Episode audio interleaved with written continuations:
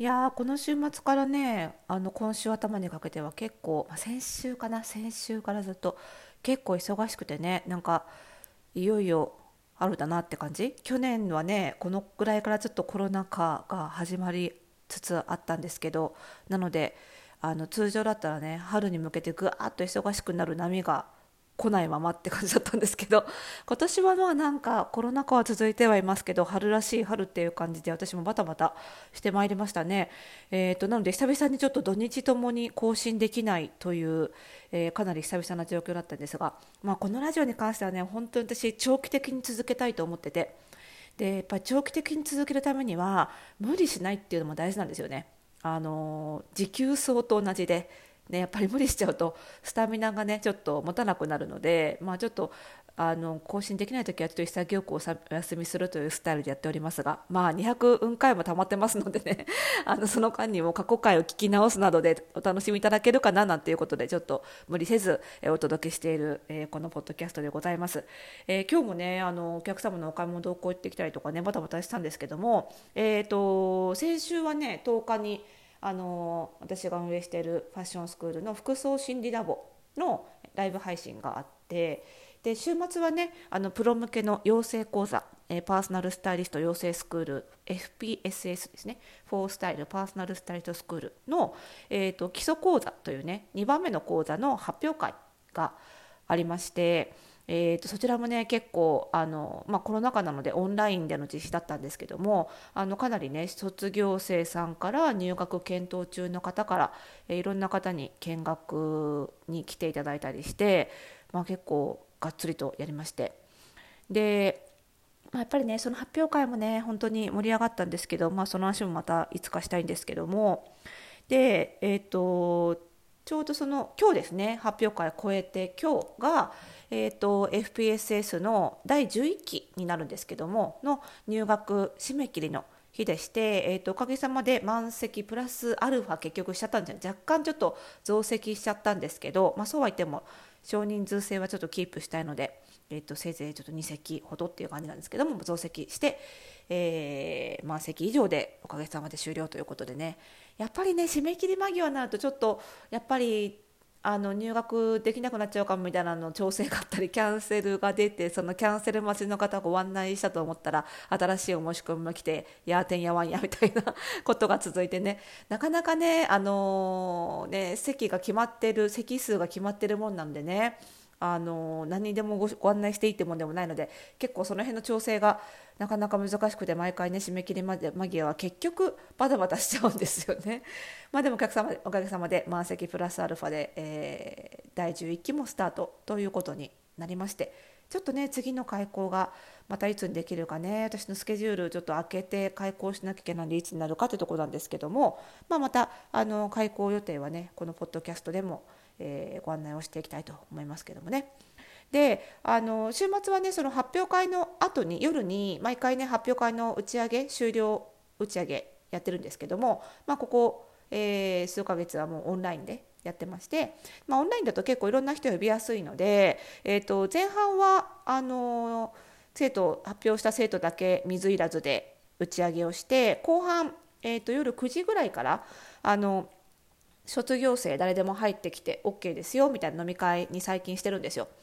でそうするとあのなかなかねあの特に今コロナ禍なので集まりが企画できないのであの違う木の先輩方との交流の機会がちょっと減ってしまっていてチャット上であの専用のチャットがあるんですけどそのチャット上でしか交流できてないのでねそういう会も設けてるんですけどもそうするとやっぱりあの起業して何年目みたいなこのステージの違いで、まあ、いろんな悩みが出てくるのでやっぱりそれをあの内輪だけでねざっくばらんにお話しすることで結構お互い得るものが大きいんですよね。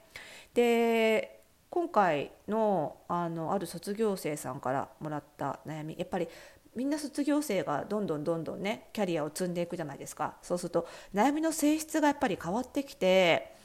ついこの間まではどうやったら集客できるだろうとかねそういう悩みだったのがあの集客はもうできるようになってきたっていうことで悩みがまた一歩一段階上にの悩みにまたこう性質が違う悩みになってくるんですよ。で今回はあのつい値下げをしてしまうっていう悩みがある生徒さんのお話を卒業生さんかの話を聞いてて。でつい値下げをしてしまうっていうから私てっきり全然集客できないから不安で値下げしちゃったのかなと思ったんですよね。そしたら話聞いてみたら集客できてるんですよ。それなのについ値下げをしてしまうって。え？どういうこと？って思って詳しく話を聞いていったらこれはねやっぱり集客できてきた頃のあるあるなお悩みだったんですよね。ちょっと今日そのお話をしていきたいなと思います。それではスタートです。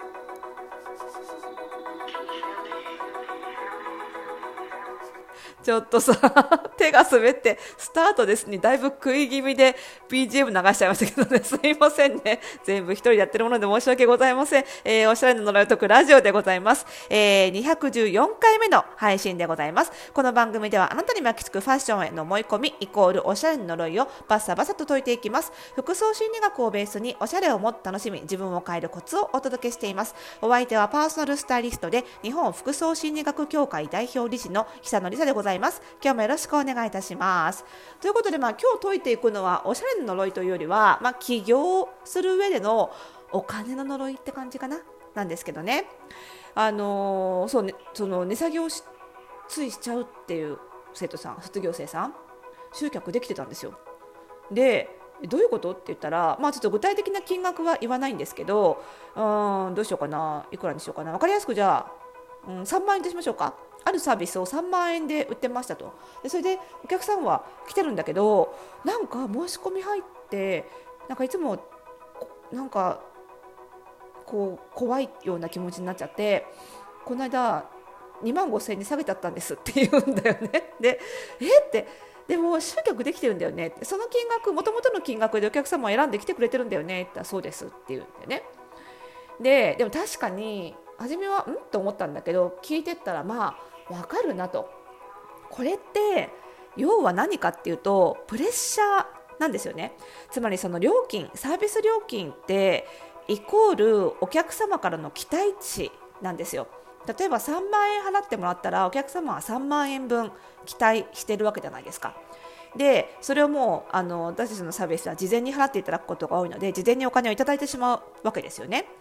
でじゃあそれに対してその3万円に見合うサービスを提供できるのかっていうことを嫌がなしに考えざるを得なくなっちゃうわけですよ。あのサービス提供を目の前にすると。その時の結局はプレッシャーですよね。でその値段が下がれば期待値が下がるんじゃないか、まあ、つまり平たく言うとこんなに頑張んなくていいんじゃないかっていうふうに思ってしまいやすい、まあ、それが意識的にっていうよりやっぱり無意識的なんですよねその怖さって。だからなんとなく値段を下げたくなってしまってでその恐怖感に耐えかねて値段を下げて安心を得たくなっちゃうっていう心情。これはねやっぱりあの会社でに所属して会社が値段を決めた、まあ、自分が決めたにしてもみんなで決めた。で最終的には会社で承認を得た値段。で物を売る状態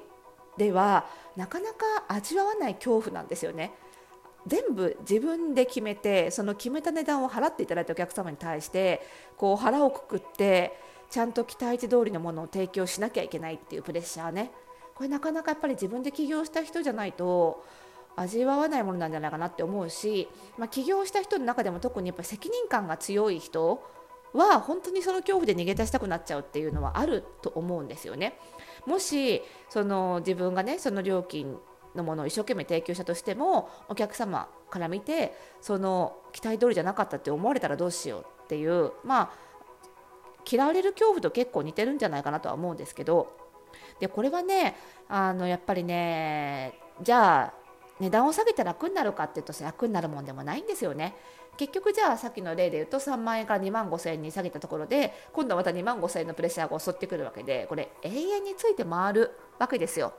まあ、何ですか？自分がその自分自身がそんなにあの失敗してもあの気にならないなっていう金額にまで下げられ例えば自分がね2000円ぐらいの商品だったら 多少不良品でも我慢しちゃうなっていう思える金額ぐらいにまで下げていかないとってことになっちゃうのでキリがないんですよ正直。なのであまり値下げは得策じゃないよということでやっぱりそこのプレッシャーをねぐっとこらえてあのやり遂げることでしか自信って生まれないんですよ結局それは私がいくらあの励ましの言葉を並べたところでなかなか難しくてあのやっぱり、えーと、自分で成功体験を積むことでしかあの得られないと思うんですよね。そう乗り越えられないと思うんですよ、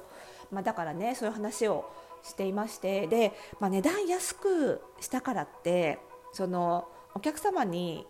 与えるものが少なくて済むかっていうとまたそういうわけでもないっていう実はねところもあってだからそこを勘違いしない方がいいよっていう話もしたんですけどね。ついつい私たちは安いものだったらちょっと手抜いてもいいんじゃないかっていうふうに無意識に思ってしまいがちですけど実はそうではないしあのなんなら、えっと、高い金額を払ってきてくださる人の方が、うん、こう言って言ったら言い方が難しいんですけどうんと費用対効果が分かってる。そのどれくらいの金額を払ったらどれくらいのサービスが戻ってくるっていう見積もりがしっかりできる人が多いんですよ。高いお金を払ってくださる人の方が。なのでまあ3万円だったらこれくらいだろうっていうあの認識が比較的正確な人が多いんですけど逆に安い金額の商品飛びついてくる人って例えば3000円しか払ってないのに5000円1万円のサービスを要求してきてしまったりする人も結構多いんですねだから単価を下げたからといってお客様サービスが楽になるわけじゃないっていうのはそういう面もあるというお話をしていました。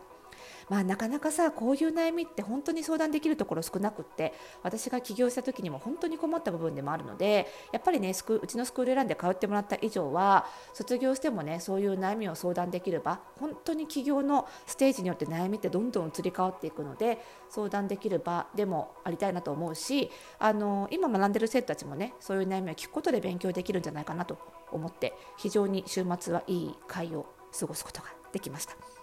それではまた次回の配信で。